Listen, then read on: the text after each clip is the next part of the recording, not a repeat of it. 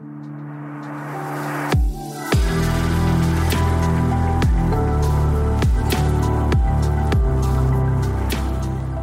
are thrilled to be the official media partners for the Service Design Global Conference in Toronto this year and are sharing podcasts from the event as it happens. Let's get into this episode. Marc Stickdorn, a very warm welcome to bringing design closer. Well, thank you. Thank you for having me again. Yeah, th- this officially makes you uh, the most visited and the most uh, welcomed guest to the podcast here. This is your third time, isn't it? it, it, it is. It is. We're sitting here in uh, the, the lobby of the Service Design Global Conference in Toronto. And Marc, yesterday you gave a workshop on customer journey mapping ops. So tell us about your workshop and what you what you did. Yeah, so it's actually a new thing in this conference that we have uh, site events for this conference, and it was uh, a masterclass on Journey Map Ops, um, which is actually a system to help organizations manage um, multiple agile teams, so an agile organization, by using a journey map as a visual, customer-centric management tool. And, and, in the masterclass, we started with that. We did some interactive stuff where we actually built these um, journey map ops, uh, which is basically a journey map with certain uh, lanes in it, like what are the KPIs, what are pain points, and so on. Um, and then you link them across different Zoom levels. And we did it manually with post-its, which was a nightmare. uh, yeah, I can imagine. we, had, we had like six of those maps, and, and we moved post-it notes between them. What I wanted to show was like it, it works, but it is a big mess. And, Absolutely. And actually, digital tool is much more suitable for that. It's, it's much more scalable as well. it, it is. Yeah. and, and updates itself and so on. So, what, what, where did this come from?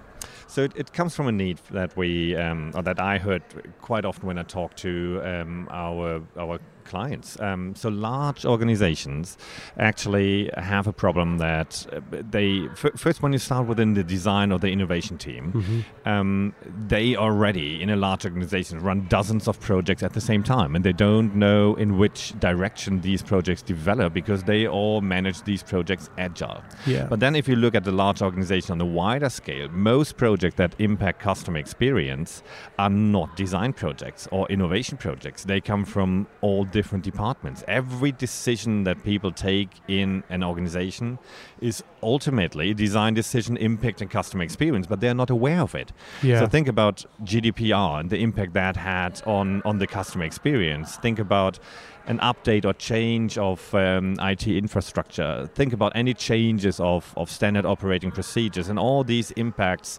um, add up within the customer experience. And the design team is simply not aware of that. Yeah. So that was uh, the base problem uh, our clients had. They, they were looking for a way how can we manage an agile organization where you have all these projects going on in different departments and you're not aware of it. How can we actually become aware of it so we can start managing it and, and avoid overlap of projects, uh, contradictions between projects, and so on. Yeah, so it's a large part of that is down to the ways of working and uh, improving the, the kind of cross functional and the cross visibility between the teams. And customer journey mapping is a really great way, uh, especially at a workshop, you know, to get that shared understanding. It's it's the verb of doing design. Um, but talk to me around the the behavioural aspect of the workshop that you tackled. Yeah, it's, so it's it, it's as I said, it's back to the silos of the organization, yeah. right? And and and the different languages people talk within the silo and the different tools, the different software they use and they are allowed to use mm. within the silos. So if you look at, at an agile process, actually mm. what many people do is they put agile within the waterfall. Um, many call it, yes, or water agile fall or whatever, yeah. mix, mash up you do. Um, but just by calling it agile, you don't work agile. Yeah. And, and that is the core issue we have because silos persist. Even if you work beautifully agile, you work in service design customer experience across many different silos, which means you have handovers between tools, handovers between languages, uh, you have to face different KPIs, and, and in the end, what you're missing is a shared story across all of these. Yeah, yeah, no, absolutely. Like at, at different Zoom levels, you see different things as well. So, what I'm really keen to understand more about is um, who who targets and who manages those Zoom levels. Because yeah. it changes. At the incremental levels, you might have UX designers or product designers, and then as you zoom out a little bit further, you might get product so interested to see what your perspective is in that. Yeah.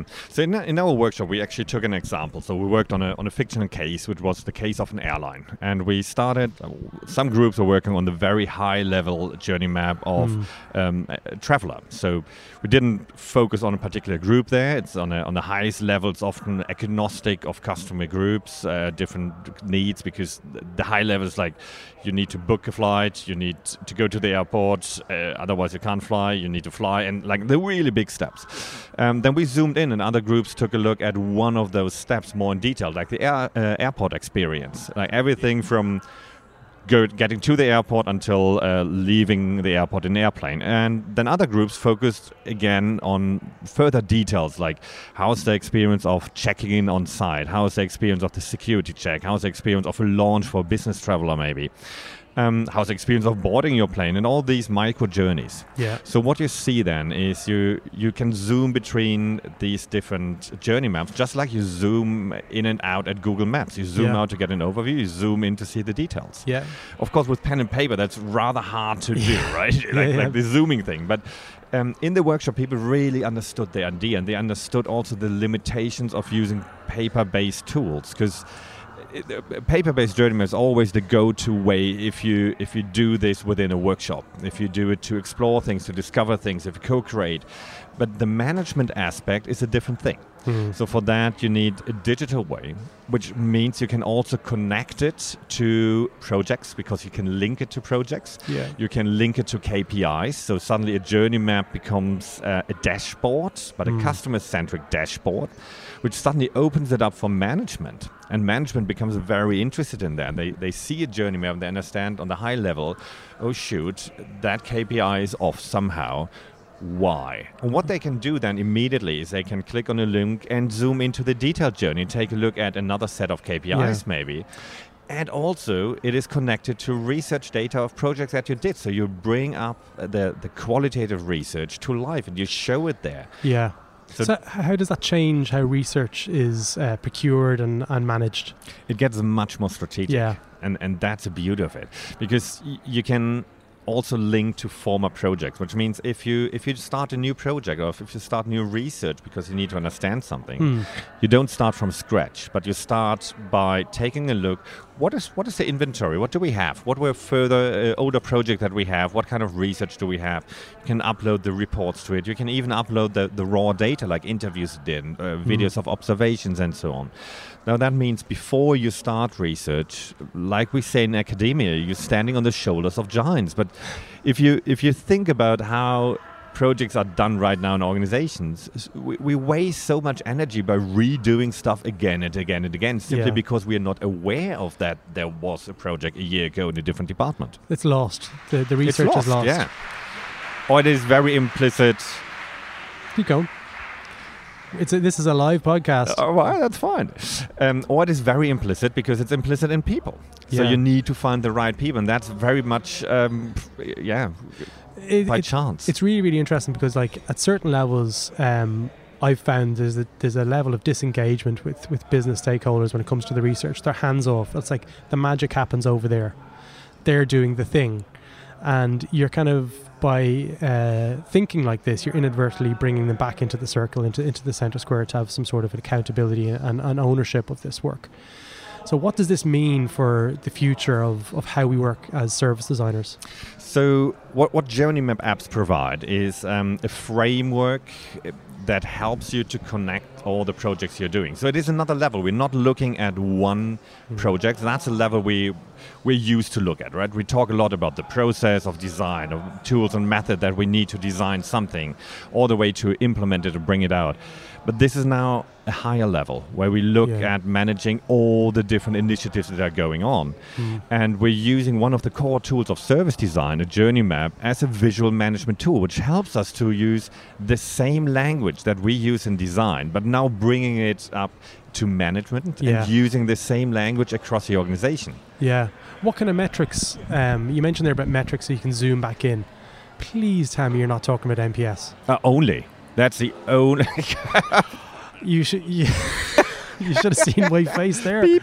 Yeah, um, yeah, yeah. You, you, know my opinion about uh, NPS and, and yeah. how how harmful this can be for organizations and yeah. the the customer experience if you only focus on that because then there's a danger that you only try to impact the NPS and forget about the customer experience. Now, what, what you can do is you can because you switch between Zoom levels, you can yeah. actually find very detailed um, KPIs for each step.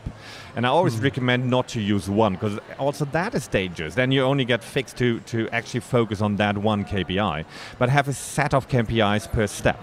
Okay. So example for that could be, um, of course, stuff like conversion rates if it's an mm. online channel and, and all that stuff. Yes, activity, whatever.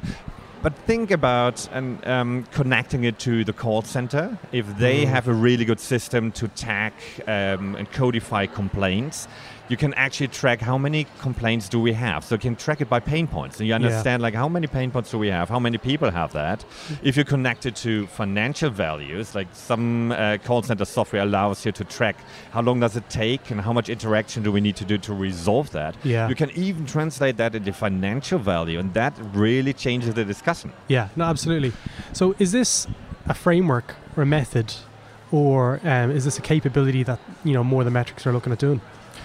So it's it's it's not proprietary to to more yeah. than metrics our company. We we see ourselves as a technology provider, and and you can use our software to do that. It is made for that. Yeah. And we are further developing in that direction. But you can use any other journey mapping software as well, or any any kind of digital way. You can you can even do it with Google Sheets. Yeah. It, it, it will be ugly and won't work well, but yeah. it will work. Yeah. Um, but it I see that more as as honestly a new management framework. Yeah. And and that's really what it is. But it's coming from design and based on human centered design. I'm going to ask a really, really sort of um, particular question here. But Finally. The, but then the, the, naming conventions you would give to your maps would, would be really important, I'd imagine, and how you name your projects.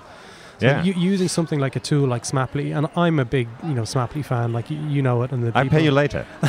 no, but like I, I, use it, and it's it's how we've connected over the years. And um, but talk to me about the naming conventions. Do, do you name by the Zoom level?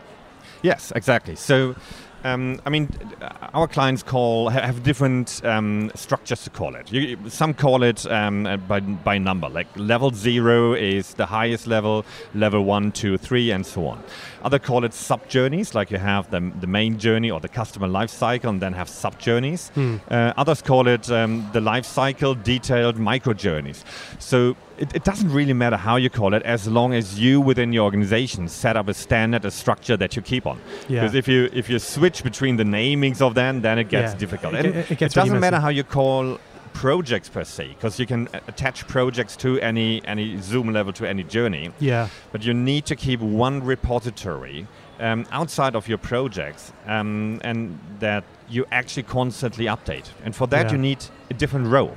We call that the journey map coordinator. So you have each journey map, you have an assigned role to someone who is responsible for that, and that uh, this coordinator should be actually placed across the organization. So they should be across the silos, and they have to update these uh, journey maps um, constantly yeah. once per week, once per month, once per quarter. Absolutely. The coordinator hold a council where they actually coordinate all these. Yeah, it's dynamic. It's dynamic. It's dynamic like our environment right now. this is, we're actually being swarmed by hundreds and hundreds of people here. So if people wanted to learn more um, about this, are you publishing your slides uh, as part of the, the event?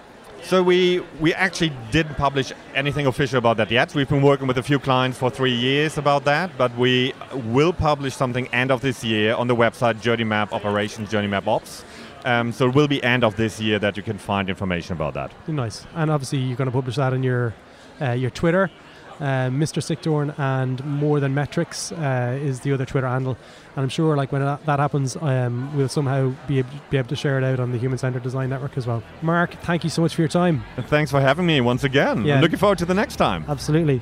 I hope you enjoyed this episode, and if you'd like to be part of the conversation or community, hop on over to thisishcd.com, where you can join the Slack community and help shape future episodes and connect with other designers around the world, or join the HCD newsletter where you can win books and get updates.